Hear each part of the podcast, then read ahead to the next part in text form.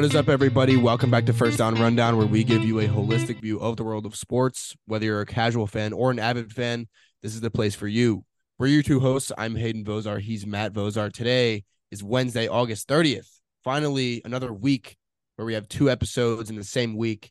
We promise you guys we'll get you guys an episode today on Wednesday, midweek episode. I think these are these are probably our best episodes, or at least our best performing episodes, because people don't typically listen to podcasts on the weekend. At least if you're not an avid podcast listener, and I, I would hazard to guess that we're not the only podcast you listen to. If you do listen to podcasts, you probably listen to more than them other than us. Uh, but yes, I, I was I would hazard to guess that you listen to more during the week when you have kind of more of a routine when you're doing other things.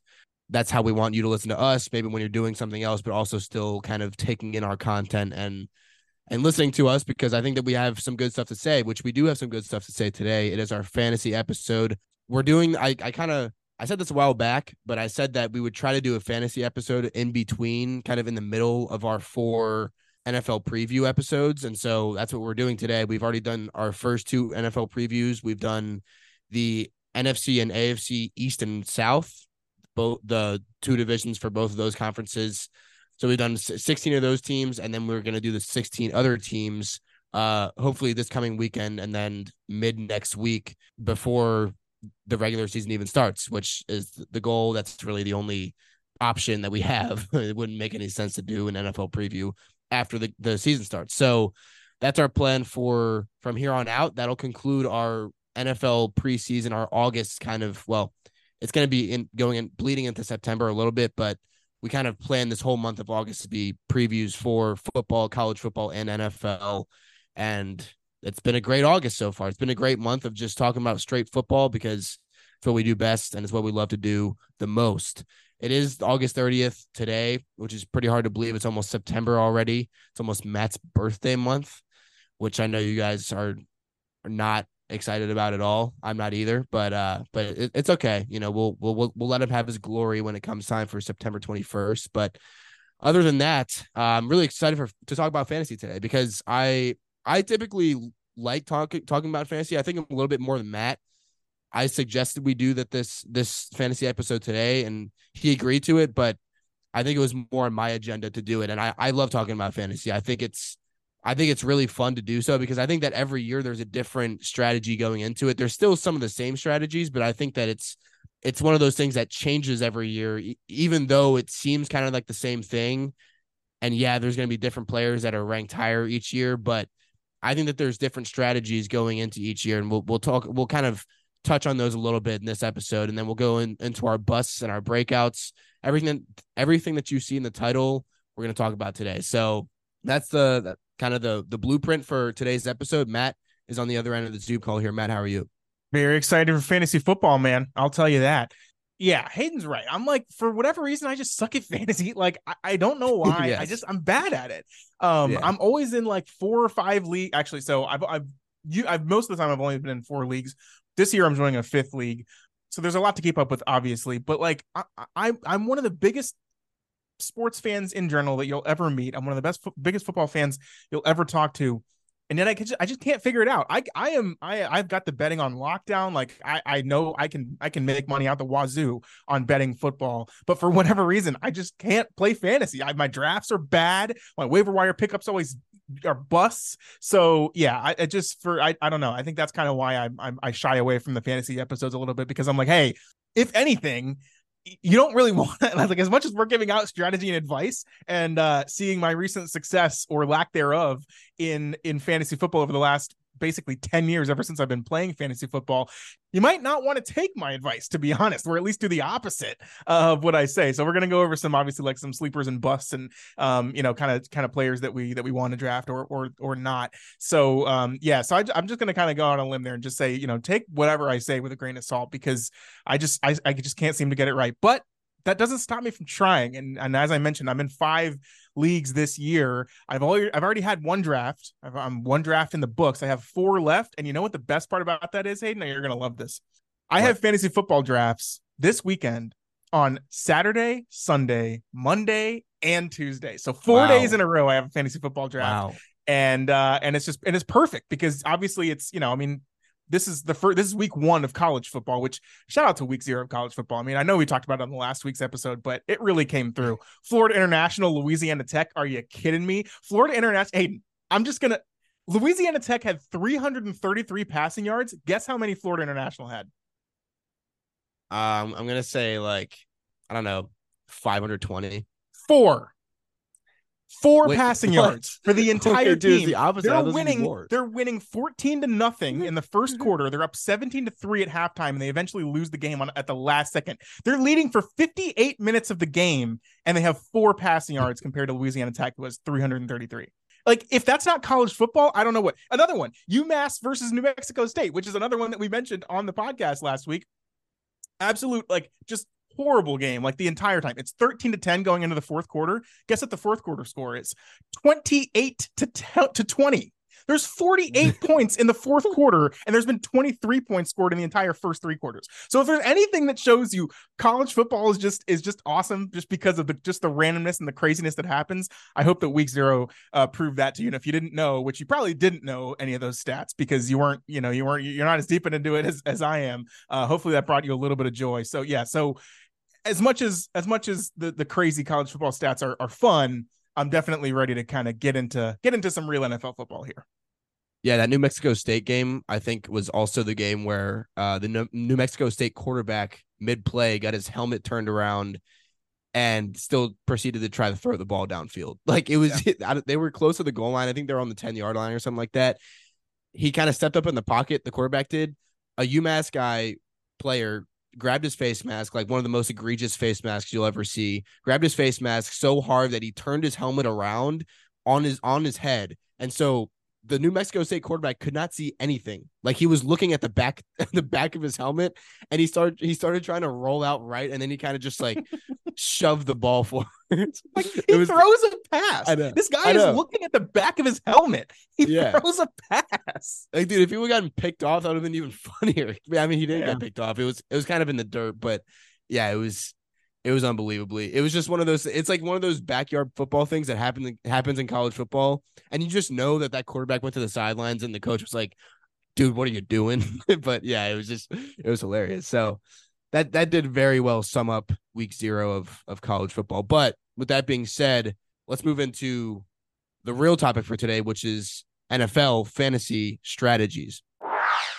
So, actually, my first point that I was going to say here, I'm going to push back a little bit, and I'm going to talk about one strategy that I thought of when Matt was talking about his about about him drafting badly and not having good wa- waiver wire pickups. I think that the draft and the waiver wire has a weird relationship. At least I think a lot of people like to take risks in the draft, or at least that's kind of like a it's kind of like a trendy thing to do nowadays in fantasy is take a risk in the draft and draft guys that aren't next up on the all positions needed list or whatever you want to call it. Like I, th- I think a lot of people like to kind of show their football knowledge prowess and draft really low from the list. But while I think that that's true or that's needed in some cases, like it kind of depends on what the draft is doing for you. And we're going to say that a lot today. It, it just depends on the flow of the draft and what your draft is doing. And it's kind of more of a reactive process of, of how you should draft. But for me, I think that a lot of breakout players honestly come from the waiver wire. I think that a lot of rare, very surprising players that seem to break out mid-season, they come from the waiver wire. And usually they're either not drafted or there's somebody that somebody drafted and they're not doing well at the beginning of the year. And so they just somebody just drops them and they you know they're on the waiver wire for a few weeks. You go on the waiver wire and you see oh you know, like Kenneth Walker was a was a good example last year. You see Kenneth Walker on the waiver wire, and you're like, oh, I could I should probably pick him up because you know Rashad Penny, his ACLs are made of glass, and so I should probably pick up Kenneth Walker as as some kind of handicap for him. And then all of a sudden, yep, Rashad Penny like tears both knees, and then you got Kenneth Walker who comes in and he scores you know 20 points a game for the first four games that he plays, and it's like Uh, where did this guy come from? Oh yeah, he's he's actually pretty good. He came from Michigan State and he broke a bunch of records at Michigan State. So I think that that's where the real money comes in is from the waiver wire. It's it's not really from the draft. I think that taking risks in the draft is just is way too taboo for me, and it's it's not really there's it's not worth it in a lot of in a lot of cases. Like it's I'd rather wait until the season starts and then wait and, and, and kind of see what's happening position wise. Like if a lot of the running backs are either getting hurt or a lot of the running backs are becoming busts, that's that's when you go to the waiver wire and you really start doing your research or you do your due diligence and actually start looking into who might be a good replacement for whatever hurt running back you have or whatever running back that might be a little more disappointing than you thought that they would be in the draft. I'm not saying to go with the safe option always in the draft. I'm just saying that I think that people have gotten a little too caught up nowadays with trying to draft really low level guys or like you know guys that are that are very low down the list um just to say that they got this guy low down the list you know in in round 5 and then he has a couple like 30 point games and then the rest of his games are 7 points you know it just doesn't really make sense in my mind and that's going to be my first point that I bring up. Matt, do you have any commentary on that? Is that something that you maybe have done? And maybe is that a mistake that you've made in the past? Well, it's not. It, ironically enough, the example that I was going to make is that last year, the only fantasy league that I actually won money in that I finished inside the top three uh, was was the league in which, and it's so funny because it was the perfect example by you. I picked up Kenneth Walker and Geno Smith like in like week four or five, and they were my entire team for the rest of the year, and it paid off. And I started, I think I started like 0 and 4 in that league, and I ended up I ended up coming in third place. So I, I think you're exactly right. It's you kind of have to, you know, you kind of have to pay attention to the waiver wire in addition to, and I think kind of, you know, that goes along with your point originally of kind of just draft the safe players because those guys that pop off you're not going to be able to call that before the season starts. I mean, last year Seattle was supposed to. I mean, they were projected to win like five games. They end up winning what nine or ten, and they, they make it to the playoffs. Uh, and and nobody could have seen Geno Smith. In fact, I think Drew Lock was supposed to start like halfway through the offseason last year for the Seahawks, and then it you know it all, all of a sudden turned into Geno Smith who has never played to the level, even close to the level that he played to last year. And then obviously you have a rookie in Kenneth Kenneth Walker who comes in and and just kind of you know just kind of tears it up. So so yeah, I mean obviously in college Kenneth Walker was a beast as Hayden said, Michigan State and and at Wake Forest even before that. Uh, and, and so the writing was on the wall in terms of yeah, this guy's probably going to be a pretty good prospect in the NFL, but you can't forecast that prior to the draft. And and even and we're going to talk in you know kind of when we get to the individual players that we're kind of high and low on in this episode I think to kind of piggyback off of what Hayden was saying, where you know not only is not only is it kind of you know not necessarily the smartest thing to go super down the list and and just grab someone because you because you heard a, a good training camp uh, or you saw you know you saw them do, make a crazy catch in training camp or something. I think drafting rookies is also kind of in that in that realm, right? Because you you never end up knowing a how they're going to produce and b like what their volume is going to be like, right? So like a guy like Chris Olave last year who ended up tearing it up. He had over a thousand yards, and he ended. Up he's now the number one receiver for the Saints in just his second year.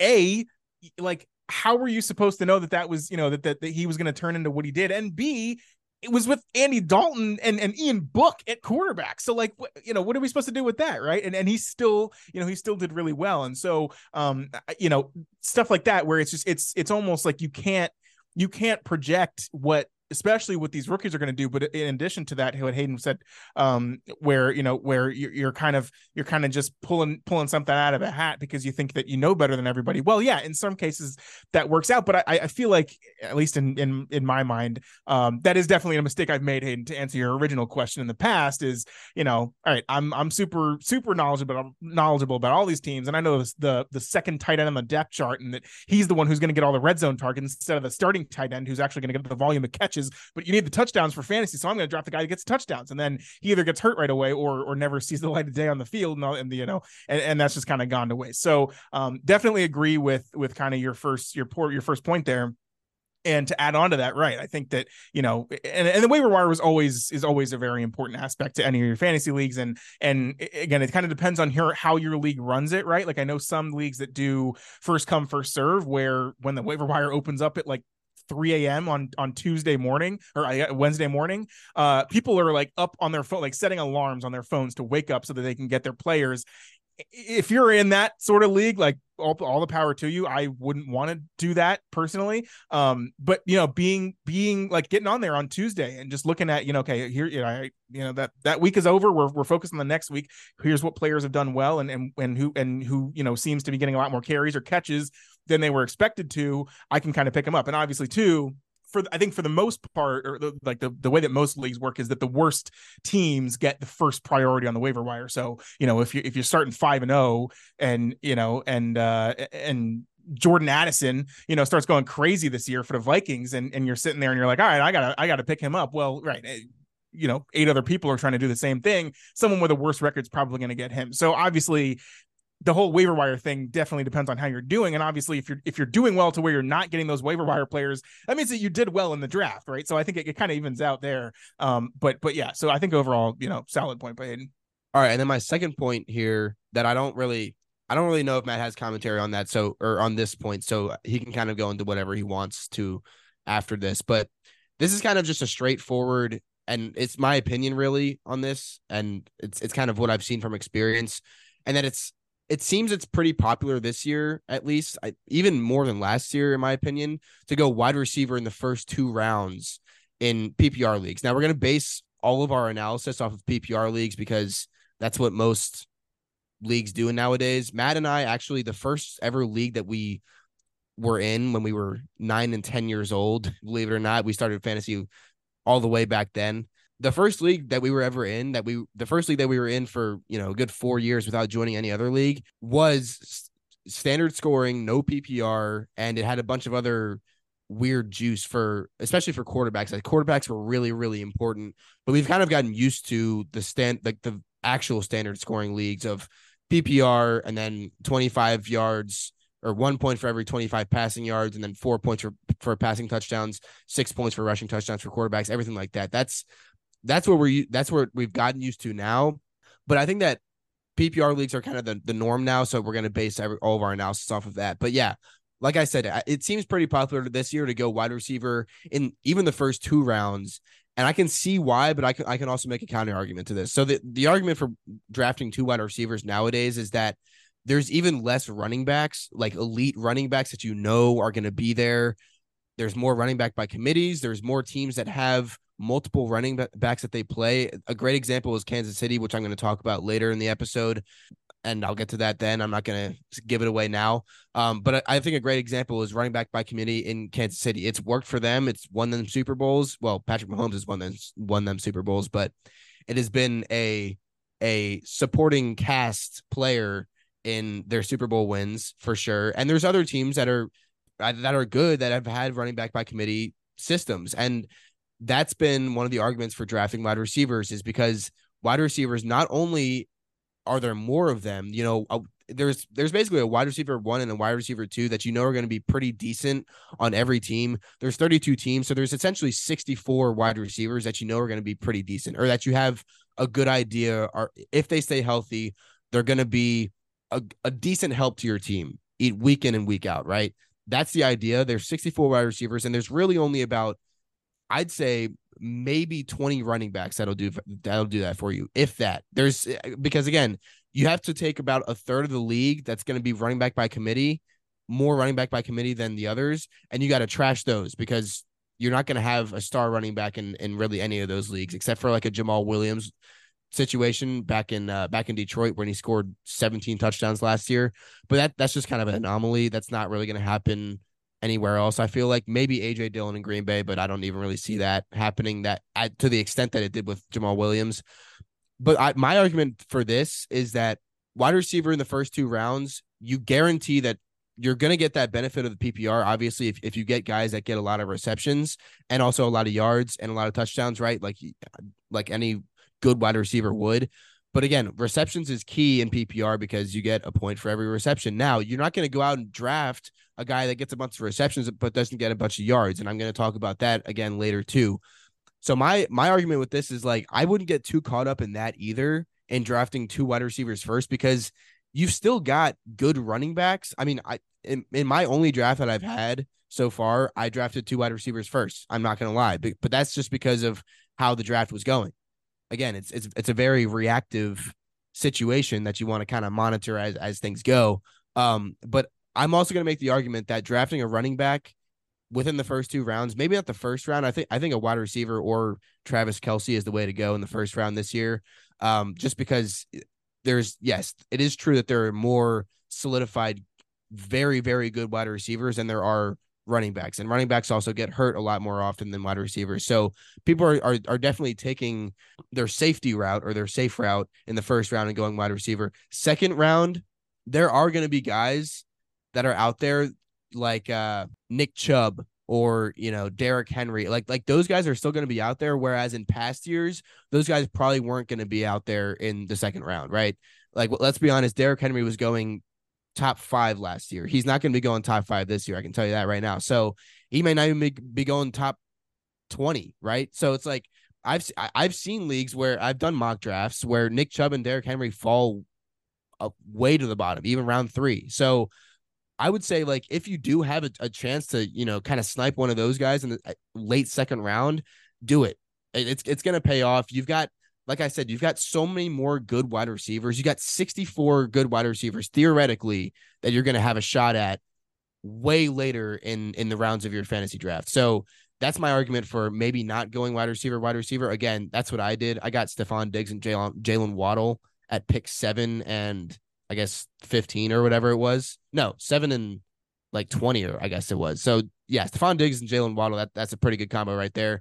I just didn't think that the running backs on the board at the moment were worth it to give up Jalen Waddle along with Stefon Diggs. So um, that's that's how I played it. But again, I would not be too caught up in, in drafting two wide receivers first. There's going to be a lot of great wide receivers down the line. So keep that in mind.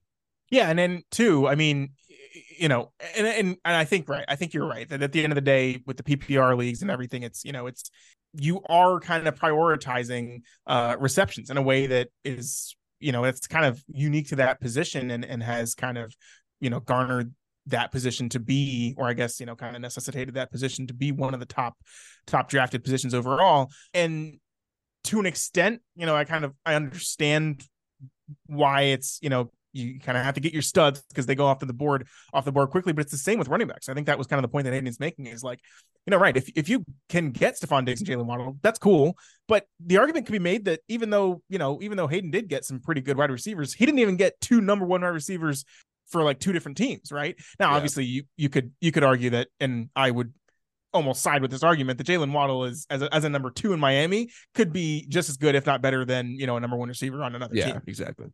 So, I mean, overall, right? It, it, it kind of depends on what you know where you're where you're you're specifically looking. But I think if you if you are going to focus on something like that, you you definitely want to target the wide receivers that are getting a huge uh, volume of target share, right? Basically, just kind of you know, are, are they the, the, the kind of the go to option for for their core, or yeah, for their quarterback? Uh, basically every time they drop back.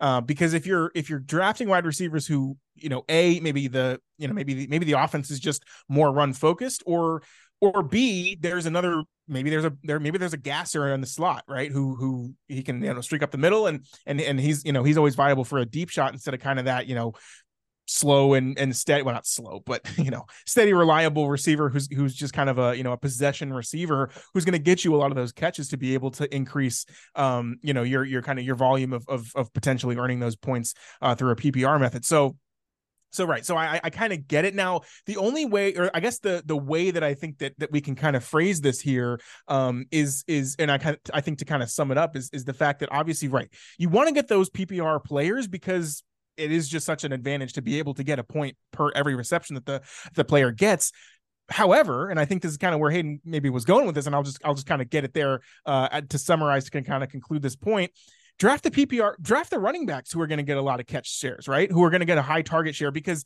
because that will automatically get you chances at you know those extra points uh for you know when it comes to PPR. But like in a lot of cases, they're also kind of the bell cow back, right? So guys like Austin Ekeler and, and Saquon Barkley, like they're going to catch a lot of balls and, and obviously get you that PPR target share, but they're also kind of the the only running back who's going to be down there at the goal line too, right? You know, you know, second and third and goal, they're going to be getting those carries to to go in. Either that or you know, if if if it's it's right, you know, it's first and goal from the from the 6-yard line and they run a pass play, the back can can either you know sit down right in the middle or go out to the flats and, and the quarterback has an option to be to throw to them to get a touchdown as well. Screen plays we've seen how many times has oh, I mean Saquon Barkley hasn't I guess in in a few seasons but like when Saquon Barkley's first two years with Eli Manning, like how many screen passes did we see where he would just he just kind of caught the ball and he's kind of jogging along and he's taken to the house, right? Christian McCaffrey, I can't believe I didn't mention Christian, Christian McCaffrey in this entire discussion, but he's probably the you know the, the the poster child for an example of a running back who can literally play basically receiver at the same time, and they're just a receiver in the backfield. So I think if you if you if you kind of need if you if you're like in the back of your mind, like I need to have kind of that, you know, I need to have a PPR option or two PPR options in my first two picks of the draft.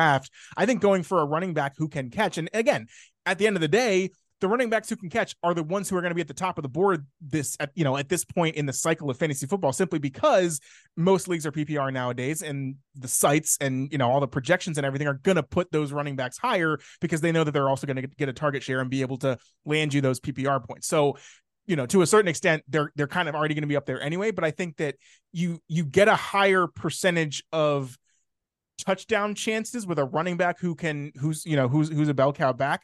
But you'll also get that PPR advantage uh you know when when they're also receiving a target share above what the normal running back is especially a running back by committee. Like Hayden mentioned Kansas City was great. Jerick, Jerick McKinnon w- was great last year you know in the in the back half of the season but because all he was doing was catching the ball and running it in for touchdowns. He wasn't he wasn't getting the ball, you know, and and, and on the handoff and taking it for you know 120 yards a game. No, he had nine catches a game, and that's a nine point performance. And you know, even you have you know 50 yards off of that, you're getting you're getting 15 to 20 points every week. Like that's that's all you can ask for. So uh, so even a running back like that, where you know you're you're going to get a target share, you're going to get that PPR advantage but who can also carry the ball and, and increase your target or your, your your share of of touchdowns or your at least your expected value when it comes to touchdown percentage. Um, I think that's probably the, the best way to kind of combine the two uh, frames of mind.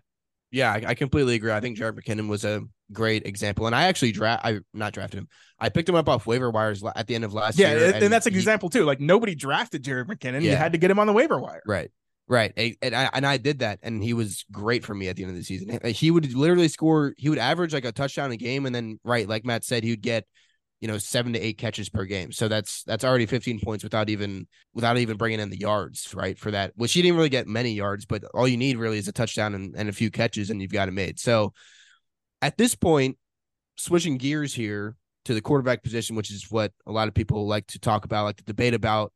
At this point, we should all know not to panic draft a QB super early. And, and we talked about this last episode, so I kind of I, I went back to our our Google Doc all the way from last year, year ago.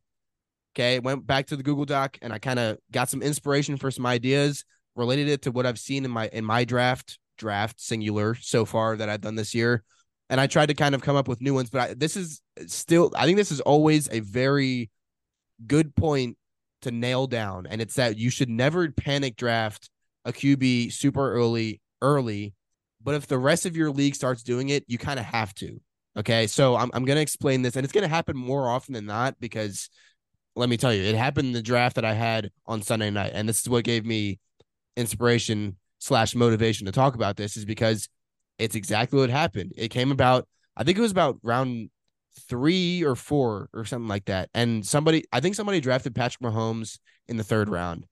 And then after that, you saw Josh Allen go, and then Joe Burrow. I think I think three quarterbacks within four picks were gone. And so once those three guys go off the board, everybody's like, "Oh, I need to draft a quarter. I need to get Lamar, right? I, I need to hop on Justin Fields because he he's going to have some kind of breakout season this year."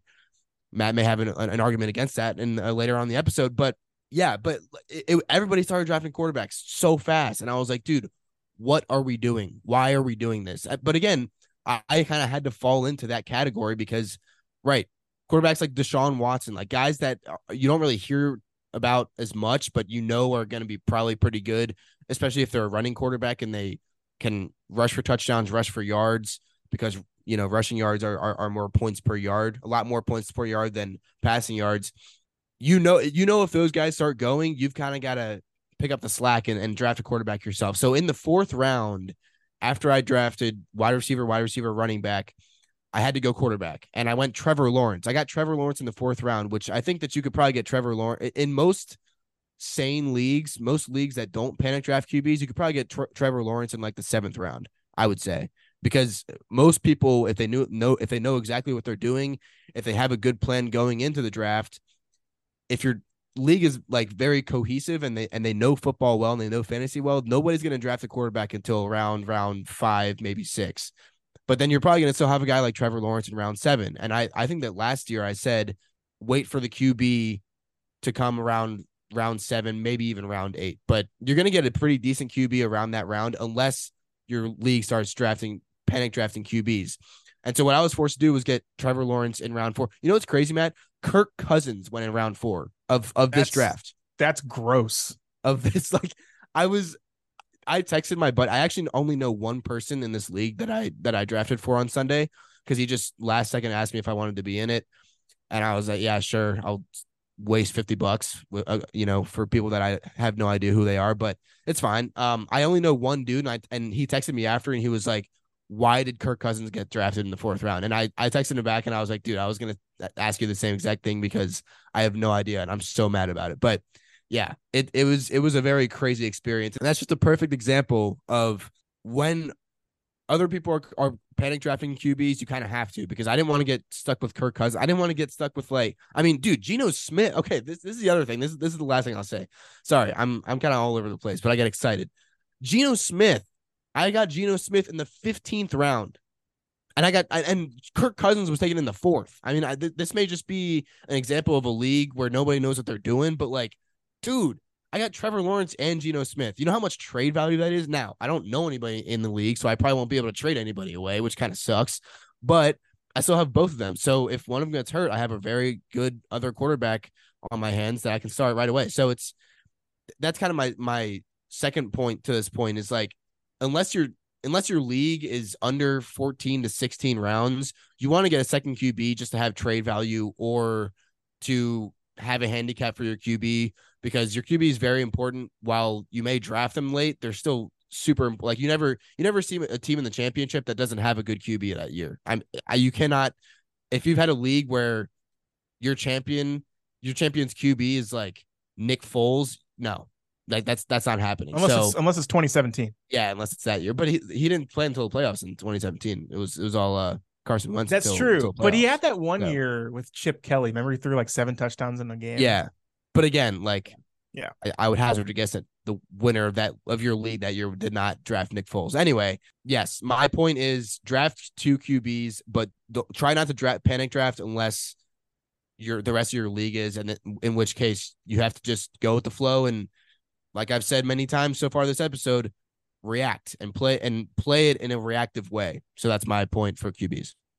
And it's a good, it's a interesting. I, I, I was thinking about your, you know, your your point there with drafting two quarterbacks, um, because that was something that I was going to push back on a little bit, and obviously, uh, given my loads of success at fantasy football over the years, I think that that's probably maybe not the right decision, right? Because I think I've I've always been a proponent of like only take one quarterback because you're going to get the value by drafting all those extra running backs and receivers who at some point either you're handcuffing your you know your your starters or maybe they'll just break out and you kind of you never know, right? Like uh, like my my philosophy was almost like okay, so yeah, don't take a rookie rookie, rookie wide receiver in the third round, but you know in in the 14th round instead of drafting a, a backup quarterback, take that rookie wide receiver then just in case something crazy happens. And obviously that never never really worked out uh, for me. So I, I think I think I might almost you know might almost kind of change around my strategy just based on kind of what Hayden was saying about it is it is important to have a backup. Uh, I feel like unless you have Patrick Mahomes, that's pretty much the only the only guy that you know where you you don't really need a backup because he's just going to put up numbers regardless.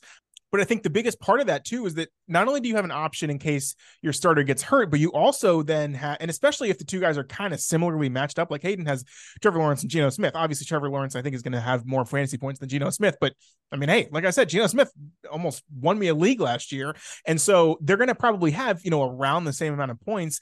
And in that case, you can pick and choose what quarterback you want to start based on their situation and the defense they're playing, right? Like Geno Smith is going to have two games against the Cardinals, who are shaping up to be possibly the worst NFL team in the history of the league, right? And so you're going to want to start Geno Smith in those games because he's just going to go off against that horrible defense. Whereas, you know, the Jacksonville Jaguars, they're going to have to play the Bills. They're going to have to play the 49ers, who were two of the best defenses in the league, right? So in those weeks, like Hayden might not want to play, you know, Trevor Lawrence. Whereas if you only draft one quarterback and you're stuck with Trevor Lawrence, maybe he goes off and maybe it ends up being a shootout in Buffalo, but I, I, wouldn't count on it, right? I mean, we saw how he we saw how he performed in the first half of that Chargers game in the playoffs, and that was the Chargers. So I, I think that yeah, I think that's a that's probably a good point, something that I hadn't really considered. Maybe something that I'll you know, I'll kind of, I'll kind of implement in my draft strategy going forward. Uh, and, and, yeah, I mean, in terms of kind of the when quarterbacks are going, and you just kind of have to react. I think I think he's right. Uh, you know, Hayden, I think you're right by that.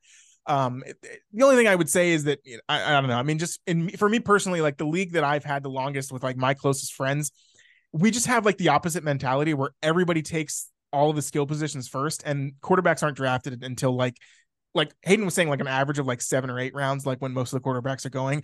Quarterbacks aren't drafted in our league until like the 10th or 11th round, but just that's just because like it's because of the way we draft. And so that's another thing I, I think a good a good strategy point too is like obviously with Hayden's case, he didn't know any of the players or any of the people who were going to be in the fantasy league with him. And so you don't know when that's coming, right? Whereas I do know when it's coming for my draft that I did. So you can kind of, you know, depending on where you're at and depending on the people in the in the league with you, if they're you know a bunch of your family members and you've been doing this for you know for for five or six years you can kind of tell based on previous drafts like okay well, you know when are the quarterbacks going to start going? So you can kind of make an educated guess on when you can kind of you know how many picks you can get in what your strategy can be prior to having to you know eventually go with a quarterback. And and i think that you know in terms of specifically quarterbacks that we like or dislike we're going to get to that in a little bit but but but i think that overall the strategy around it could be implemented all the way down to the fact that you know, based on who you're drafting with, that could lead a lot into actually when you're going to be able to take a quarterback or not. Uh, but I, I do like Hayden's point about drafting multiple quarterbacks because, you know, I, I that's something that I haven't really done in the past, but you know, seems like it's it's it's at least working for him, or at least that's something that, that he's found success in, and I haven't found success in much. Um, so yeah, so that that's kind of my I guess my commentary on the quarterback thing. You mentioned trade value, Hayden, a couple times when you were talking about drafting a backup quarterback, which is you know another possibility that I you know that I, I didn't really touch on. So um, what do you what what's your next point here about trade value in terms of you know kind of how we're dealing with specific positions as well as obviously kind of knowing the people in your league also helps. Um, but being able to to maybe set up your draft such that you can have trade value in the future. Yeah. So remember how I was talking about the league that Matt and I have been in since we were nine and 10 years old? That league never trades. So for the first five or six years that Matt and I did fantasy, we didn't even really know that trading was a thing. I mean, we knew that it was a thing, but we didn't know how to do it. We weren't used to it at all. We weren't even really introduced to it because nobody did it. It was just waiver wire pickups. Everybody kind of just did their own thing. It was very much a you play how you draft and you play how you treat the waiver wire. And that's that's what I've been doing most recently because that's what I'm most used to. But I've been I'm in this one league with my friends. I don't even know if it's actually happening this year, but I'm in one league with my friends where last year there was so many trades and there were so many trades offered to me. I made a couple offers to other people, which was very unlike me, and very uncharacteristic of my my fantasy self. But I did it. I went out on a limb and did it. And I think I, I completed a few trades here and there, but they weren't anything like groundbreaking. Um, but I would say that if you know the other people in your league and you know that your league is a trade happy league, you know that people are going to be really into trading, you know that people are going to have the time to kind of evaluate which trades are going to be good and which trades aren't going to be good. It's it's actually a really good idea. Like if if you're a guy, if you're a college kid like me and you're doing one with your friends. I'm in I'm in a house full of eight guys total right now, so we're actually trying to get together an eight man league, which would be full of stacked teams to say the least. But we're trying to get a league where it's just the house, and so that we can kind of like just go knock on somebody else's door in the middle of the day while they're doing homework and just ask them about a trade like that. I think that would be kind of cool, but we're we're still trying to get that hashed out. But that is a, that is a pretty a, cool idea.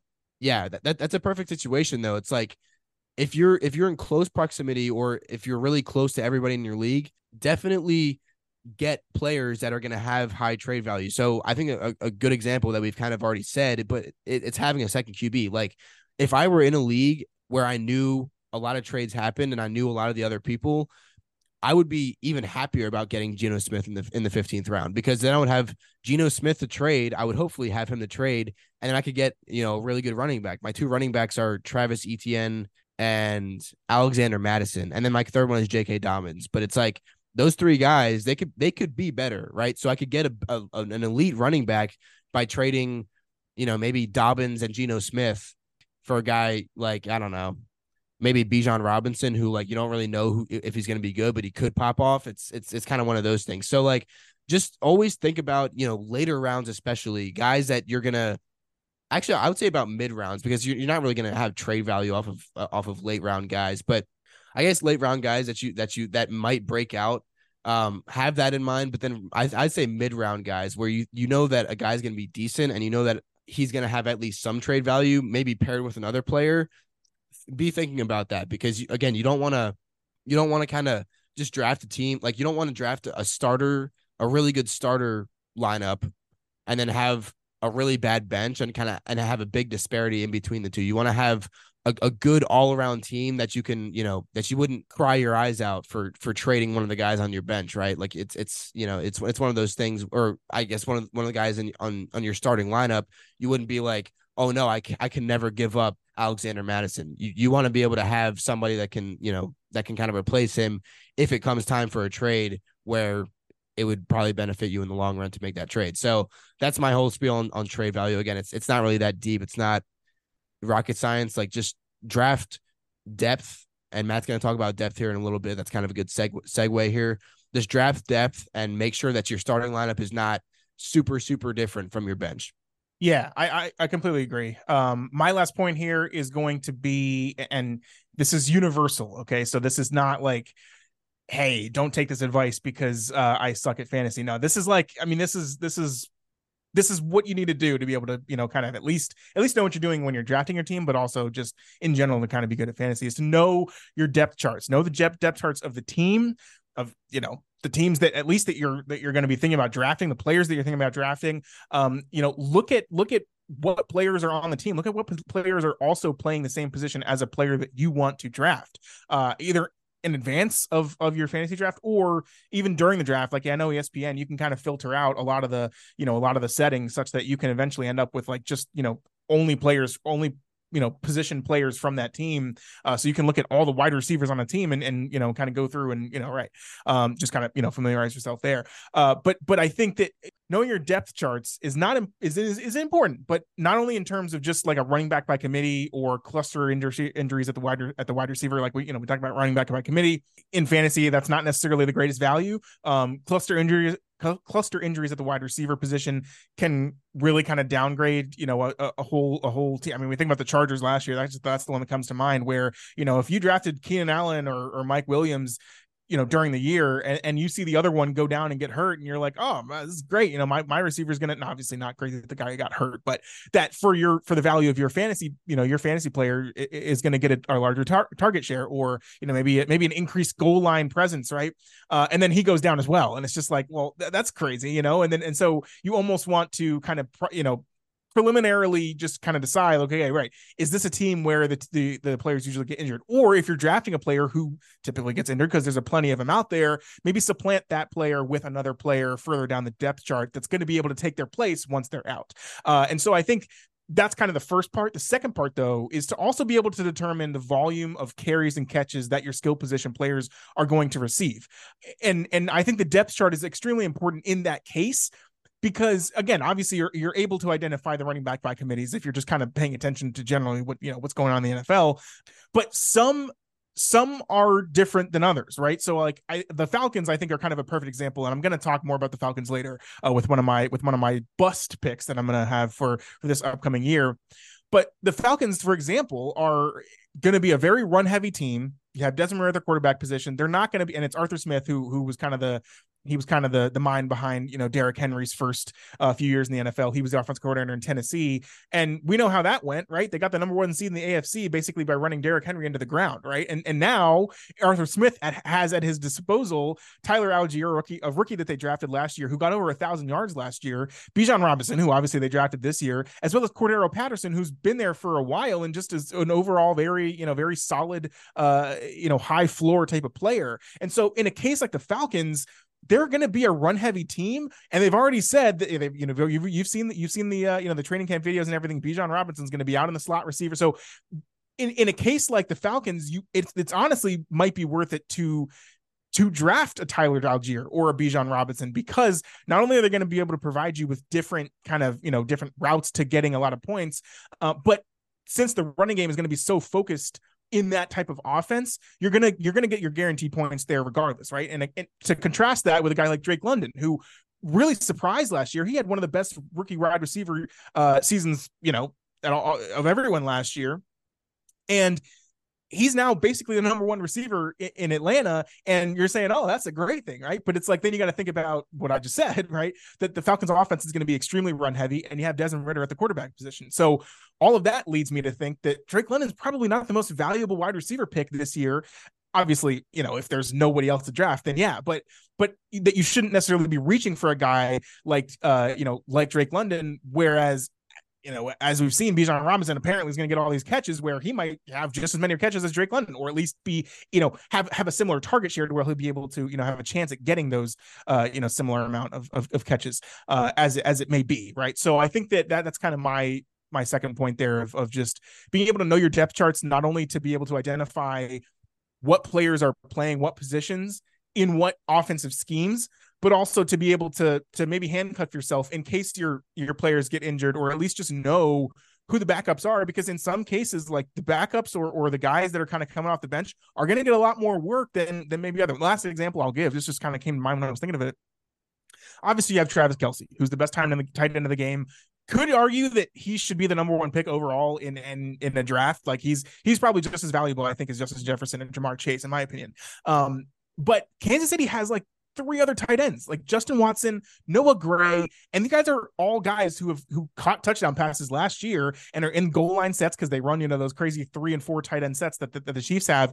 So obviously Travis Kelce is going to get his work right, but and that's just an example. And and so yeah, so you take out Travis Kelce, there's like three tight ends that can score touchdowns for the Chiefs. So do you really want to draft one of the Chiefs tight ends because like obviously you have Travis, Travis Kelce there who's going to get all the work. Well, yeah, if maybe one of those tight ends ends up getting more points or more touchdowns, or at least uh, you know a, a, a more a, a, bigger target share in the red zone, then you know than, than the tight end on on you know on the Raiders, um, who I don't even know who it is anymore because they traded Darren Waller and Foster Moreau. So exactly, I think that's like perfect perfect example that I just gave there because uh, clearly you know I don't know who it is. So so yeah, I think that's just kind of you know to kind of close that out is like you know the depth charts are extremely important in being able to figure out you know who the players that you're drafting how they're going to fare in their own scheme, uh, as well as you know how likely they are to to maybe be overcome by by someone who's who's kind of maybe on the depth chart behind them.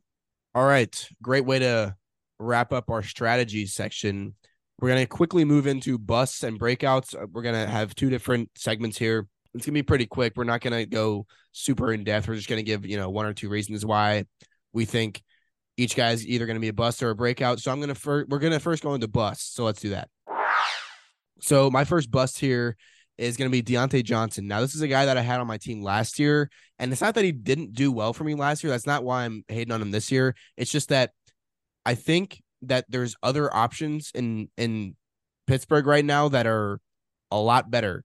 Okay, um, there, I mean, there, there's obviously George Pickens, who's arguably the number one receiver in in Pittsburgh right now, and there's also a dude named Calvin Austin who, if you haven't seen him run, I mean, he's he's like a gazelle but faster. He's like he's like a cheetah actually. I mean, he's not Tyreek Hill, but he's uh maybe a leopard. I guess is a better comparison for him.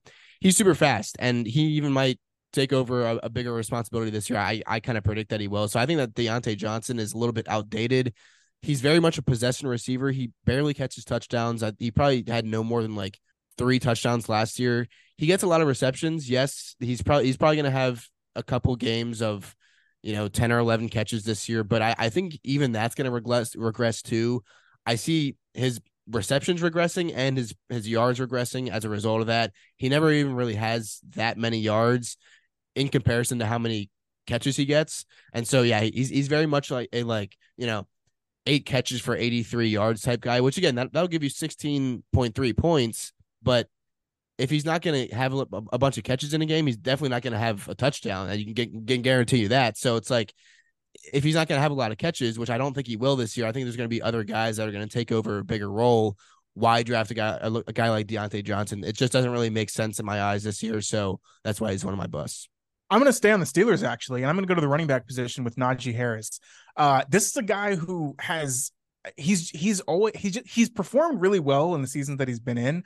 Um, his rookie year was obviously his best. Last year he kind of fell off a little bit, but the argument could be made that the offense around him is just kind of the way they run it and whatever is just is just kind of not up to snuff. But this year, I just kind of get the feeling because I had him on a couple fantasy teams last year because I thought he was going to go crazy and everything, and, and, it just seemed like he he never like he he would he would get so many goal line carries and he never scored, and and it became a thing. Like he he only got like a couple touchdowns like like maybe four or five touchdowns last year and had a couple games over 100 yards. But again, you know, when you're talking about a running back, like you want the touchdowns because those are worth the most points. And in the preseason, I don't know if you guys have been watching, but Jaylen Warren has been going off. And he was even getting, you know, a lot of work last year. Obviously, you know, Najee Harris is still the primary back and and he's also the third down and, and goal line back too. So in terms of touchdown share, like it's probably going to regress from last year in a positive way, meaning that he'll get more touchdowns this year, uh, simply because he was kind of just unlucky last year when it came to goal line touches and and trying to knock it into the end zone. But Jaylen Warren's a great, I think, going to be a great option for a handcuff possibly if you if you if you do kind of end up in that situation where you kind of like all right I kind of do have to draft Najee Harris here. Jaylen Warren's going to be a great handy handcuff. I think he'll I mean he'll definitely get you know probably first and second down carries as well. Uh, but but I think his his main thing is going to be catching the ball out of the out of the backfield and potentially too in the slot because he's already impressed so much this year in the preseason. He did well last year even during the regular season when he did get work. So I wouldn't be surprised if they kind of end up going to more of a running back by committee in Pittsburgh where Najee Harris kind of gets gets shifted out a little bit more for Jaylen Warren, who's kind of a, a, more versatile running back when it comes to being able to catch passes out of the backfield in the Steelers offense, which has been a little bit stale the last couple years. And I think with Kenny Pickett kind of coming into his own second year, you know, more experience in the offense, uh, and, and a team that again, overall the Steelers are, are probably the most you know just just consistently good solid team that, that you're going to find out there. Uh you know they're going to be able to figure it out on offense. I just i just kind of have faith in that. But but I think kind of being able to diversify where they're going at the running back position, it's it seems like a good idea, and it seems like they're kind of that's what they're at least what they're doing now. Obviously, they're, they're they don't want to put Najee out there in the preseason because they don't want him getting hurt and whatever. Um, but as for as good as Jaylen Warren's looking, I, I think he could really kind of take a piece of this offense that you're not really expecting. So obviously, right, Najee's still going to get all the all the goal line carries. He'll get all the touchdowns probably. Um, but but obviously, right. I mean, we were talking about PPR a lot to begin the episode. Jaylen Warren's a perfect candidate for that. So uh, so yeah. So Najee Harris, unfortunately, I mean, I drafted the guy a lot last year and maybe that's just like me being like sad and, and, and salty because he didn't do well last year and I think he's going to be a bust this year. But I could see it happening, especially with the with the rise of Jaylen Warren. Yeah, I think also you're right with the rise of Kenny Pickett. I think that in a second year they're going to let him air it out a lot more, and he's just going to be a lot more comfortable in that offense. They're going to be more of a passing offense this year than they have been. Still, it's the Steelers, so they're probably going to still be very much ground and pound as Steelers fans like it to be. But I think it's going to be it's going to be more pass heavy than it was last year, at least. And that's going to be even worse for Najee Harris. So it's a good point. My second one here is actually Kenneth Walker. It's a guy that we were praising for having such a good year last year. They got Zach Charbonnet in the draft this past year, uh, guy out of UCLA, running back. He's actually really good. I think he's also a pass catcher, or he's he's at least a decent pass catcher. So obviously, Kenneth Walker is going to have number you know RB one duties or number one back duties in Seattle he's going to start off the season as the lead back, but Zach Charbonnet is going to take a lot of those carries that Kenneth Walker had all to himself last year. I mean, last year he had uh I think he had like Travis Homer as as his backup, as his only backup. And that was basically it. And maybe DeeJay Dallas, a guy that they took off the practice squad half halfway through the year when uh when Rashad Penny got hurt. But other than that, like Kenneth Walker was the only back in Seattle. So I think that people are forgetting that they're looking at him this year like, oh my gosh, he's gonna be a gem again this year. I don't think he's gonna pop off as as crazy as he did last year. Again, maybe that was you know that was even maybe above and beyond according to most standards. But I think that Kenneth Walker is going to regress a good bit this year. It's going to kind of even out more with Zach Charbonnet getting some of those carries and some of the, the pass catching duties as well. So Kenneth Walker, I think he's still going to be pretty good, but he's got he's not going to be as good as people are, are projecting them to be. I don't think he should be going as high as he is in draft in fantasy drafts this year. So be on the lookout for that. Not quite a bust. You know, I'm, I'm not project. It's not as much of a bust as I think Diontae Johnson is going to be, but I think it. I think he's he's definitely rated way too high. Yeah, yeah, I could I could see that. Um, and and I think too, it was like one of those things where nobody had film on him. You know, nobody had nobody expected him to really be playing, and then he just kind of came onto the scene and was just a just a dog. He he's one of those guys, just again, classic Seattle running back that like Chris Carson, like the dude just ran hard, and Kenneth Walker's the exact same way. And yeah if that's any indication, Zach Charbonnet is probably going to be the same way too, because Seattle just finds a way to draft these these these hard nosed running backs. But and again, we saw the same, and as he mentions, Rashad Penny's uh, you know glass bones. That style of running lends itself to also being hurt. And again, we, we don't want to make this whole bust section about like, well, it's just more likely these guys get injured, but that's that's a part of fantasy football. Like you have to kind of you have to project for that if you want to be able to draft a successful team. And I think that with the with the style of of you know of running that Kenneth Walker has, and he already got hurt a little bit last year to the towards the end of the year. Uh, you know, it wouldn't be surprised if if he kind of you know he'll, he'll get a lot of the work and he'll just kind of run himself into the ground and, and end up uh, maybe on the uh, maybe on the injury report, unfortunately. Uh, my next bust is going to be Justin Fields. Uh, I know a lot has been said about the potential for the Bears to be good again this season, or at least make a make a, a transformative jump in comparison to what they were last year. I want to go on record that no, we haven't done the NFC North preview yet. That's going to be uh, part of next week's episode.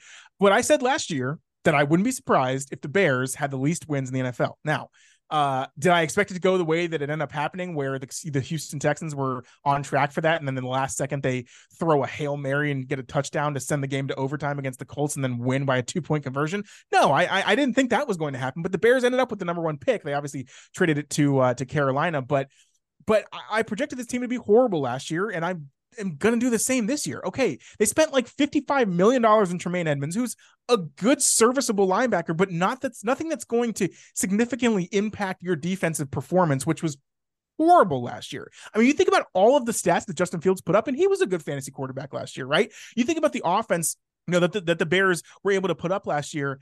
You want to know how many how many games of the last the last 11 games that they won in the season, Hayden? How many games did they win in the last 11 games? Zero. Zero. That's One. exactly right. Despite Zero. the fact about, you know, how great Justin Fields was and all this stuff. So while I think that, and again, I can kind of see, you know, why you're thinking, all right, well, yeah, your argument just points to Justin Fields having a good, a good fantasy season again. I just think it's not going to be projected. Like he's projected to be a, have a top 10 quarter, a top 10 year, you know, as, as it pertains to, to being a fantasy quarterback. I don't think that's, I think that's, that's a that's not a real realistic season or ceiling for for Justin Fields. I think that you know his rushing upside is there, obviously, but again, he he was running for his life because he, he had no protection. He had the, one of the worst offensive lines in football, and they improved quote unquote this year by basically just drafting Darnell Wright and then getting Trevin Jackson. And then I get the notification, the Bleacher Report notification right before we uh, recorded this episode, actually, that Trevon Jackson is now going to be out for at least like half the half the season. So it's like that's a big piece of your offensive line that's now missing, and you're counting on Darnell Wright, who's a rookie, to to be you know your your best protector i like i, I don't i don't really get it. So uh, while yes and, and, again the injury concerns are always there too. He was hurt towards the end of the season. Again i don't want to make this the injury section.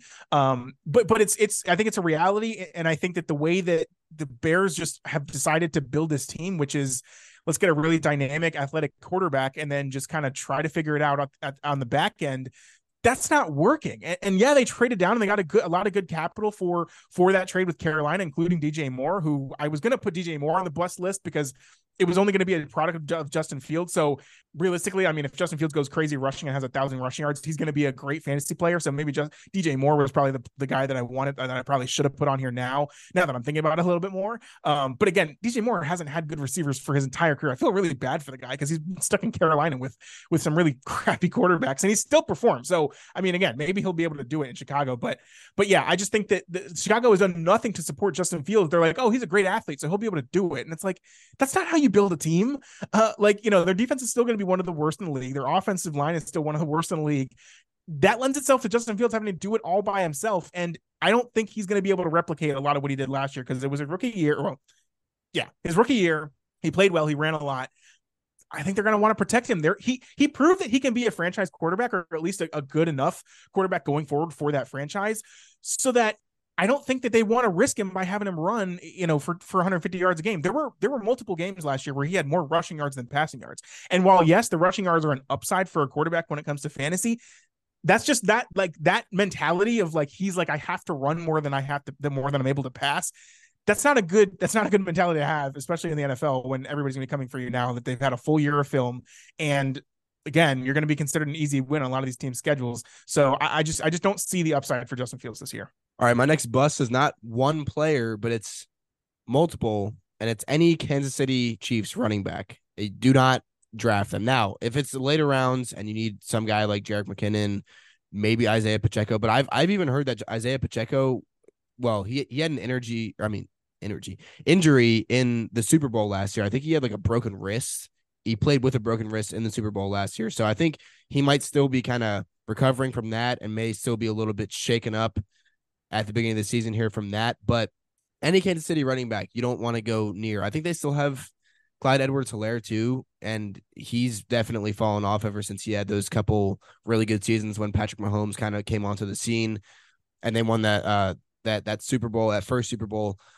ever since then, Kansas City running running backs have not been good, and no matter who they are, it's it's because it's they they ride with a hot hand, and that's been able to win in Super Bowls, but it's not going to win you your fantasy league. Let me tell you that. So do not draft K, uh, Kansas City running backs. Uh, whatever you do, pick them up off waiver wires if you want, like I did with Jerick McKinnon last year. It may work out for you if you really need a running back, but again, they're not even really within the draft realm at all you shouldn't really be th- thinking of them as an RB1 or an RB2, maybe a flex option. But again, that's that's kind of something that you do after you see how your team is doing already during the season. So it's going to be a waiver wire thing.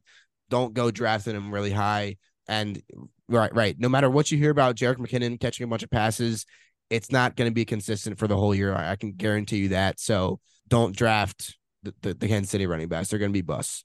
Yeah, I, I, I agree. Unfortunately, um, it's just again, it's it's tough, and and they do amazingly with it. And you're like, oh my god, you have Patrick Mahomes throwing the ball to you. Like you, you need to get these guys, but right, you can you just kind of never can project who's going to do well. And, and, maybe it's maybe it's a you know kind of take after last year, right? Hayden mentioned he he picked up Jerick McKinnon halfway through the season and did great with him, right? I don't think Jerick McKinnon's going to have as big of an impact this year. Maybe he does, right? So but I don't think he's going to be. I don't think it's worth drafting anybody. But definitely, I would say pay attention to the waiver wire when it comes to Kansas City running backs because that's a that's that's a position where I think that once they kind of find a guy that's going to be kind of their guy, similar to what McKinnon was last year, that could be that could provide some value going forward in the kind of maybe the back half of the season. My last bus is going to be Bijan Robinson. I mentioned it a little bit earlier when I was talking about the Falcons backfield. That was more to give an uh, give a I guess a preview for for this section where it's he's going top 10, he's a top going in the top 10. I don't understand this. Uh, okay, yes, he'll probably catch a lot of passes, that's fine. But Tyler Allgeier was a rookie running back last year and got over a thousand yards. And Arthur Smith has come out and said that Tyler Allgeier is going to be their starting running back. Like he has said it. They've put Bijan Robinson third on the depth chart behind Cordarrelle Patterson. I understand the upside that Bijan Robinson had, and believe me, I think he's the best athlete that came out of the draft this year. This guy's a stud, and it's awesome that the that the Falcons drafted him because they're just going to have so many options for the run game. But that's exactly the point. They're going to have too many options for Bijan to be able to top be able to be a top ten performing running back when it comes to fantasy. Again, if he's in the slot, like on like fifty percent of his snaps, okay, fine. You know, maybe maybe he can get a lot of PPR points and, and stuff like that. But even still, like okay, PPR, but that's boy, that's based on having a quarterback and get the ball to you as much as I love the Falcons this year, I'm not the highest on Desmond Ridder, or at least he hasn't really shown us that he can kind of, you know, do amazing as a, as a, as a passer. And so, you know, I think when you're getting an Austin Ekeler, you're getting Justin Herbert behind him, right?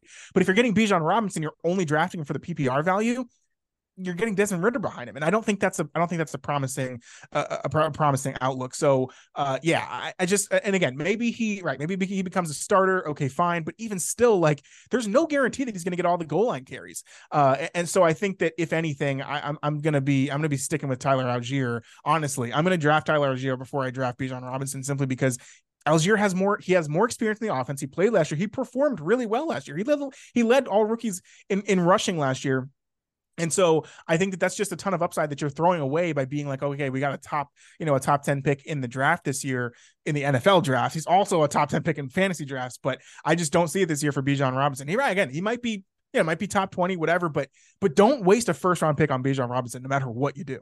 Yeah, I, I think that's a great take by Matt. I completely agree with what he's saying there about Bijan Robinson. I've I'm gonna stay away from Bijan in all my drafts. I stayed away from him in, in the first round of my other one took Stefon Diggs instead of Bijan, and I'm I'm completely fine with it. Trust me, I'm very much better off with uh with Stefon Diggs than Bijan Robinson, in my opinion, in terms of safe safe picks. So this last one, this last bust might be a little bit obvious, but Michael Thomas, dude, wide receiver for the Saints. Matt already said it. Chris Olave's essentially the bona fide wide receiver one in that offense already. Michael Thomas, it, has been like six years since he's played, eh, since he's actually played football. You know, an, an actual season since he's actually ran a route other than the slant. Since he's you know actually caught a ball that may have been out of reach. Like it's it, it's been a long time since he's done anything worth talking about in in the NFL. So uh so please don't draft him because he's not going to be good no matter what you've seen about him saying that he's the healthiest he's he's ever been. He's not. I can guarantee he says he said that before. So he's not he's lying if he's saying it.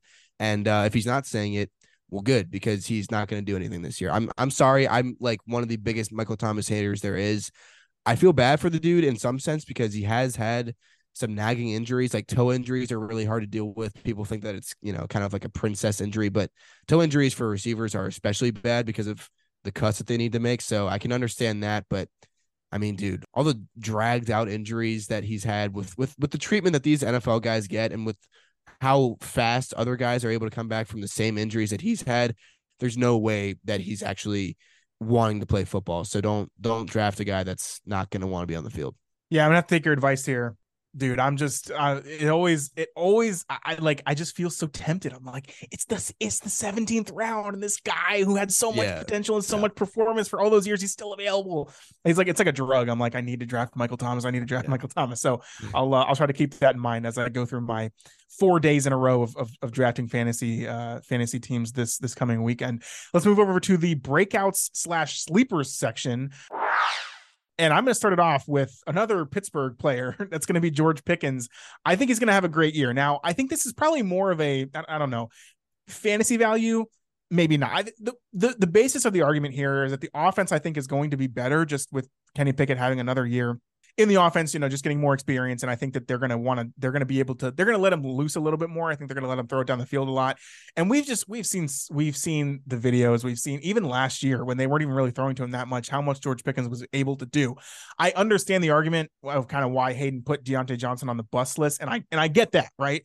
And the argument for Diontae Johnson has always been receptions, and he's always gotten a ton of receptions, but not a lot of yards and not a lot of touchdowns. So from a PPR perspective, Diontae Johnson's a good, you know, a good option. But I, I, I definitely understand Hayden's argument about being like, there's other receivers there. He hasn't gotten a lot of target share, and if he's not, that's like he doesn't really have any, you know, a, a ton of worth there. Now, George Pickens is not a guy who's going to get a ton of target share, but I, I put him on here mostly just because I think the potential is is so high for like especially touchdown, you know, touchdown just in the red zone, you know, just just his touchdown share or, or target share in the red zone for percentage of touchdowns and stuff like that uh, is is going to be a lot higher than it was last year, and and and it.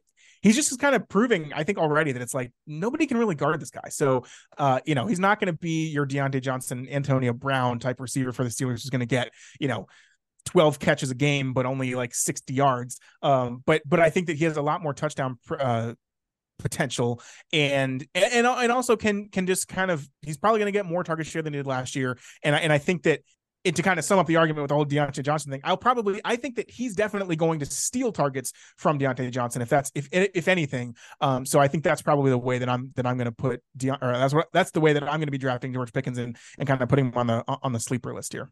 All right, my first breakout slash sleeper is Khalil Herbert. Now David Montgomery left the Bears as their lead back to go to the um to go to the Detroit Lions, which I'm not going to comment on that, but I will comment on Khalil Herbert. Whenever Montgomery was hurt, Khalil Herbert came in and seemed to be better. I mean, he's he's a better pass catcher. It seems like he's a better athlete all around. I think he's I mean, David Montgomery may have been the better power back and just better for I guess, you know, first and second down situations, but as a third down back slash really good handicap for David Montgomery. I think Khalil Herbert has a lot of upside this year. That now that he's coming into RB one duties or getting the full load or the most of the load in in Chicago this year. The only other running back they really have that's of note is D'Onta Foreman, who has been good, but he's really always been a backup. In Carolina, he had a couple games here and there where Chuba Hubbard got hurt or Christian McCaffrey and Chuba Hubbard got hurt and he kind of came in for a couple games and started, but like he's never really had full running back duties. I don't think he's going to have that in Chicago. I don't think anything's really going to change with him. And I think Khalil Herbert's going to get a lot of those carries. Even if, I think he's going to be like a first, second, and third down back there, and that's something that you love to see in fantasy on an offense that, like Matt said, could be bad, but also could be really good. If if Justin Fields is able to kind of run that read option really well, he could, you know, he could really open things up for Khalil Herbert in the run game at least. And so I think we're going to see a lot of pass catching from Khalil Herbert as well as you know some some good ground yards and hopefully a lot of touchdowns. I mean, if that offense is, is productive in general, Khalil Herbert's bound to do well in the touchdown realm as well. So pass catcher, three down back. I think that Khalil Herbert's kind of got it all set up for himself there in Chicago this year. I'm I'm pretty high on him. I don't know about that. This is the only one that I have a little bit of pushback on. I, I think and, and, again, take it with a grain of salt because I suck at fantasy football. So Hayden's probably right at this one. But at least in my mind, D'Onta Foreman's a really good running back. He played in Carolina last year. Yeah, he did okay, but he was also in those years. He played for Tennessee those years, and when Derrick Henry went down early, D'Onta Foreman came in for him, and it was funny because they looked like the same guy because they both have dreads coming out of the back of their head, and they're like, you know, big burly running backs. So D'Onta Foreman and, and Derrick Henry looked exactly alike. So you maybe thought they were the same player, but he played really well for Tennessee. He, you know, he he basically got around the same stats that Derrick Henry did when Derrick Henry was out, um, and then obviously played well in Carolina last year. So he's the second running back. And then they drafted Roschon Johnson, who was the other running back from Texas, in addition to Bijan Robinson, who was basically just as well, not just going to be Bijan, but you know, still a very, a very talented running back who was again talented enough to get drafted. Um, even though the starting running back from that same team was also drafted uh, in the top ten, and he's been performing really well in the preseason. Roschon Johnson has. He's, he's, he's. He, I watched um can't remember what game it was. I think they were playing the Texans or something, one of the preseason games. And uh and and he was he was he got the ball, he runs hard, he was, you know, he was he was going for extra yards. So I, I guess and again, you never know how the coach is going to play any of this stuff. Um, but but if I that's just kind of the only hesitation I have with that pick is that just I, I feel like the other running backs they have there are are really good and good enough to where if they get in, they're going to be able to perform. But obviously, Hayden's right. Khalil Herbert has a starting role, and he's kind of been he's been a perfect backup to David Montgomery for all this time now. That I think they want to give him his shine, and clearly they like him enough to be able to trade David Montgomery away in division too. They trade him to the Lions, right? So they're like, all right, we're good enough to give David Montgomery to a division opponent that we're going to play twice a year because we, you know, because I, I, assume that they like uh, they like Khalil Herbert enough. So I, I, think that at the end of the day, you know, I you, you can't really go wrong um, with that. The only the only obviously the only caution again, I one of the worst offensive lines in football. So are they even going to be able to block for these guys? You know, who knows? But I think you know we'll we'll, we'll have to see on that.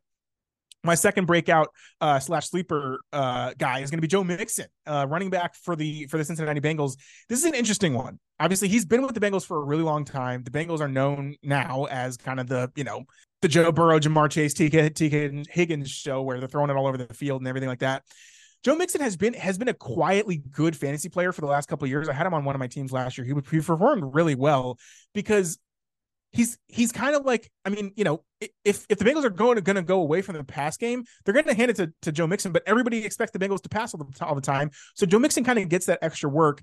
Uh, he had a five touchdown game last year. Remember against the Panthers, he just for whatever reason just had five rushing touchdowns. That was insane. Uh, and I think too, and this is kind of a kind of some off the field motivation he got into another one of those fight th- again. I don't even know what happened, but again, off the field issues where he's getting in fights with people, and he's like, I, I, don't. It wasn't as bad as the college thing when he was at Oklahoma and he was and he like punched the girl in the face and knocked her out. But he got in a fight with a guy. I think this time, at least he's at least he picked on a guy this time. Um, but still, like had like an arrest or like not an arrest, but like a warrant or whatever, and basically came back to the team because the team was going to cut the Bengals were going to cut him, and then he was just like, "I'm going to take a pay cut." He basically took he cut his salary in half for the year, and I think it's a contract year too. So, in addition to kind of the you know kind of kind of you know the separation of like the, from the pass game to the run game in Cincinnati, where Joe Mixon's going to get. Oh, and they also traded Samaje Perine, who was a good running back, you know, good backup uh, last year. Samaje Perine played really well. He's on the Broncos now, so it's Joe Mixon, and then I, I don't even know who their back I don't I don't even remember the name of their backup. So so his backup left. He's going to get probably just as much work as last year, and the extra motivation of being like he has to be a good team player because he's had so much off the field issues that he knows if he has something go wrong one more time, he's out of the league, man. So I like Joe Mixon a lot for this year, despite his personality and, and character uh, woes, which I don't think are going to get any better.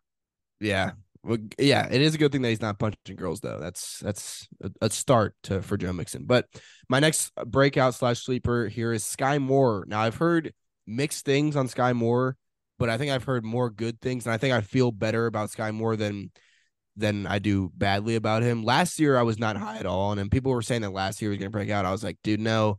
Just because Tyreek Hill is gone and he is some speedy dude from Central Michigan, like that. That Western Michigan. Or Western Michigan. Dang it. Western Michigan. I was thinking Wyoming, and I was like, no, it's Central Michigan. And then yeah, it's Western Michigan. It's that. It's that. It's that other uh, brown and yellow school. Not yeah. that's not Wyoming. It's, but, it's, it's uh, another directional Michigan school. Yes. Yes. Exactly. So anyway, in Kansas City, obviously they don't have really any good wide receivers other than Travis Kelce. Their catching options just aren't aren't the best. I mean, Marquez Valdes-Scantling is arguably the number one wide receiver there, other than Kadarius Toney. But Kadarius Toney, we don't even know. Like we, I mean, dude, he could he he could break every bone in his body at this point, and it'd be normal. So we never really know where Kadarius Toney is going to be. So I've kind of left him out out of this whole thing. I actually drafted him in my in my draft um, on Sunday just just in case because if he is healthy, then he's going to be the number one wide receiver on that team. Let me tell you. But Skyy Moore, assuming Kadarius Toney either gets hurt or it doesn't really perform up to his full potential, which is pretty likely. Uh, I think Skyy Moore is going to have a great season this year, and I think receptions are very much in store for him. He's a guy that catches screen passes. I mean, he, he plays out of the slot a lot, but he'll catch he'll catch you know little dump off screen passes here and there. Like he'll he'll get receptions for you. Yards, I don't know. He's still kind of finding his way, but he's a second year guy. He knows more the speed of the NFL now he's going to be played a lot more. Like last year, he I feel like he wasn't even really played that much in the offense. I think they're going to really start using him a lot more, especially with Kadarius Toney kind of up in the air. Whether he's going to get out there and play this year, um, so I think Skyy Moore is is kind of more of a, a good safety belt in that in that regard. And I think I mean Mar- Marquez Valdes-Scantling had the most drops or the most like drop percentage in the league last year. I don't think they're going to be thrown to him that much this year. So I think Skyy Moore could, in some alternate universe, maybe even this universe, come out and be wide receiver one, wide receiver one, not fantasy wise, because their tight end there, Travis Kelce is going to be wide receiver one, but wide receiver uh roster wise, he could be could be the wide receiver one in Kansas City this year. Yeah, I mean, like who else is there, right? I mean, like they got rid of Tyreek Hill two years ago. And then last year was Juju. They get rid of him, right? And like, okay, it's Marquez Valdes-Scantling is basically the, the, the number one wide receiver in Kansas City right now. But not really. Like he's a deep threat. Okay, cool. Um, and so yeah, I, I, definitely like that pick because right there's it's almost we're to the point where okay they're drafting all these young guys and right they get to Garrett to Garrett to Kadarius Toney on the roster, but there's not much else. So I think you almost have to kind of take take Skyy Moore to be a number two wide receiver at this point. And and again, he's more of kind of a you know a shifty guy, kind of playing the Mecole Hardman role. Um, Cole Hardman was a fine fantasy player. They also got rid of him last year. Oh my God, yeah. So they got rid of two wide receivers from last year, in addition to Ty- Tyreek Hill two years ago. So yeah, I think Skyy Moore is going to have a good season as well. My next guy is James Conner. I mean, this dude, the Cardinals kept nothing in in their offseason transactions and everything that they're trying to do.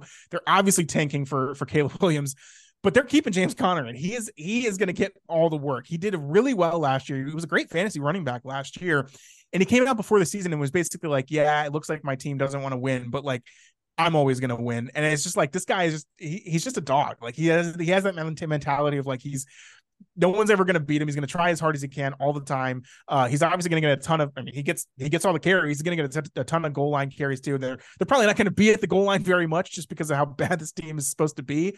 Um, but I mean, right, the quarterback is now Josh Dobbs because they got rid of they got rid of Colt McCoy. So you know Kyler Murray can maybe come back by Halloween or something, but who knows? Again, like they're they're not trying to win, and they're setting up for a trade for Kyler Murray anyway. So it's just it's it's it's such bad news in Arizona that I think the only positive and the only offense I think that's going to come out of it is James Conner. So I love the prospect of James Conner for this year.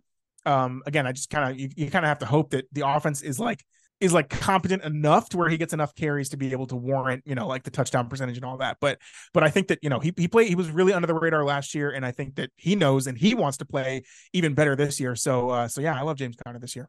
Yeah, James Conner also beat leukemia in college. So he's he's yeah. he's obviously a fighter. And yeah. you know, who wouldn't root for a guy like that?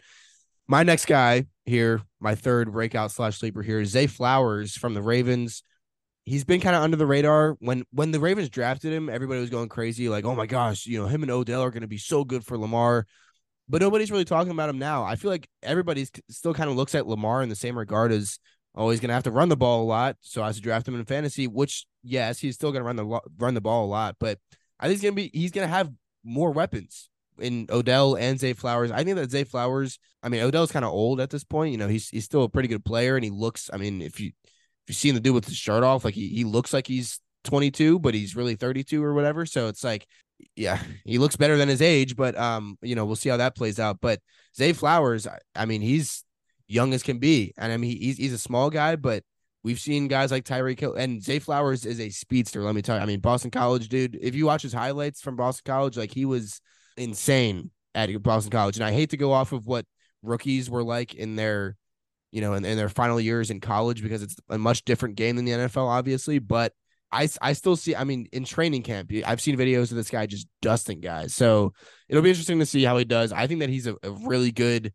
you know, kind of just, again, wait, maybe waiver wire pick, maybe a guy that doesn't get picked in your league if, if it's a couple rounds less than 16 rounds, maybe 14 round league. He probably doesn't get picked. You can pick him up off waiver wires and or replace a guy that's down on your depth chart and you know kind of just roll with him for and, and see how he goes for the beginning part of the season. I, I would honestly draft him if I were you. If if your league has 16 rounds, draft him and see how he does because I think he's he could really succeed there with a bona fide QB in Lamar who has just been praying for guys to pray to, to throw to. So he's obviously going to want to air it out to guys like Zay Flowers. So definitely, definitely be on the lookout for Zay Flowers this year. Yeah, I agree with this totally. I mean, obviously, I'm about the biggest uh, Ravens stand that could that could possibly exist right now. But I mean, he was performing in the preseason. He looked really good, and yeah, I mean, we don't you don't always want to judge the rookie by by the college stuff. But Zay Flowers is one of those guys that like Boston College is so bad and had no quarterback play and no offense, but like one of those situations where he always scored touchdowns and he always was open and oh and it's like he was being triple covered in college and he was getting open and just darting through it. So yeah, it's it's one of the situations where like when it's that bad of a situation and he still is one of the best receivers in all of college, that's when you know this guy's this guy's pretty special. So um so moving on to my last guy here, it's gonna be Brandin Cooks. This is kind of a definitely a lower down the totem pole one, kind of pulling it. But I, Brandin Cooks, just look, just pull up his page on Sports Reference or wherever you're getting your stats. I think he's had a thousand yards in basically every season that he's like, you know, started a full season. Um, a lot of those were in like Houston with like in between the Deshaun Watson years, uh, and and he was with the Patriots for a year and still got I think he still got a thousand yards even when he was with the Patriots and and uh, you know a few years ago. So I I love the the the prospect of Brandin Cooks, who's a he's a he's a veteran guy who knows his stuff. He's one of the best route runners still in the league, um, and and, and is just and is just kind of your classic like just good, solid foundational receiver that you want to have on a team. And he fits perfectly with the Cowboys and what they're trying to do. Obviously, you have CeeDee Lamb, who's who's the number one receiver, you know, with Dallas, and, and he's the speedster and he makes all the crazy catches. So he'll be kind of the, you know, the number one guy. Obviously, if you're you don't you don't draft Brandin Cooks before you draft CeeDee Lamb. But but I think that for as much as the Cowboys have had success on offense in the last couple years, you know, their their receivers have just kind of been on and off and hurt. Michael Gallup is, you know, always kind of he's in and out of the lineup a lot, but but Brandin Cooks is such a solid guy who just is going to give you production no matter what team he's on, and he's been on so such bad teams in the past, like pretty much his whole career. Um, you know, aside from maybe a couple years with Deshaun Watson, but when you know when he was good with Houston. Uh, so so yeah, so I, I love the prospect of, of, Brandin Cooks for this Cowboys team, and and I think that obviously right, he, he's this is not going to be you know Joe Mixon's going to be a second round pick obviously I think that he's going to have a great year and he's going to be a you know a breakout for me quote unquote. Um, but I think a, a sleeper definitely is going to be a guy like Brandin Cooks who you know, is kind of being underdrafted. He's not really thought about that much in terms of, you know, his performance within the Cowboys offense. But the fact that he's never been in an offense like this and that this offense suits him for what, you know, for what like for what the Cowboys offense is going to do, needs a guy like like Brandin Cooks. I think he's going to have a great year this year and and, and probably go over a thousand yards. Again, not, you know, and, and he'll have he'll be kind of in the mid tier there with with receptions and touchdowns. He's not going to have the most or or least really. He'll be in the middle, but I think that he's just always going to give you a, a solid level of production. All right, my last breakout slash sleeper here is Evan Engram, and this is going to end off the entirety of the episode. Uh, Evan Engram, I think he's just a solid tight end to draft, and and the whole caveat with tight ends recently has been, oh, there's only five actual good ones that are going to get you consistently double digits points and the other guys are not. And it's it's kind of true. It, it it has proven to be true over the past few years with guys like Travis Kelce, Mark Andrews, George Kittle when he's healthy, Darren Waller when when you know when he was in Vegas. We don't really know how he's going to do in New York. I think he's going to do great, but I think Evan Engram's a guy that not a lot of people are looking at that's going to do. He did pretty good last season and towards the end of the season when Jaguars were kind of you know in in that playoff race and they were kind of turning heads here and there, and they still didn't have Calvin Ridley. They have Calvin Ridley this year, but let me tell you, every team is going to be focused on Calvin Ridley. And who's that going to leave open? Either Zay Jones or Evan Engram. And I, th- I think that both of those guys you can kind of count on to be a very good number two option for Trevor Lawrence, who's going to be maybe looking away from Calvin Ridley every now and then on certain plays. All you need, all you re- really need, and I envision this right now, all you really need is a is a deep crosser route from Calvin Ridley and a streak from Evan Engram Calvin Ridley crosses the safety's face and takes the safety with him or makes him take one little false step. Evan Engram has already past him because he's a speedster tight end. So it's like, dude, give me give me Evan Engram on that streak all day. He's gonna score on five of those this season. I'm predicting it right now. Maybe not, but uh, I, th- I think my brilliant offensive mind is coming to fruition here, Matt. Anyway, we're gonna end off the end off the episode with um with my offensive coordinator audition, and yeah, we're gonna call it a night here. Thank you guys for listening so much we are going to be back this weekend with our third NFL preview. It'll be NFC teams, NFC North and NFC West on Saturday, hopefully this weekend. So you will hear from us then. Be excited for it because we are, and we will. Uh, yeah, we're we're just gonna keep on chugging with these NFL previews, and this month of August slash beginning of September, where we are grinding out these uh the, the these you know football preview talks here. So gonna get her done and we're gonna enjoy every moment of it. So again thank you guys so much for the support and thank you guys so much for listening. We will catch you guys on the weekend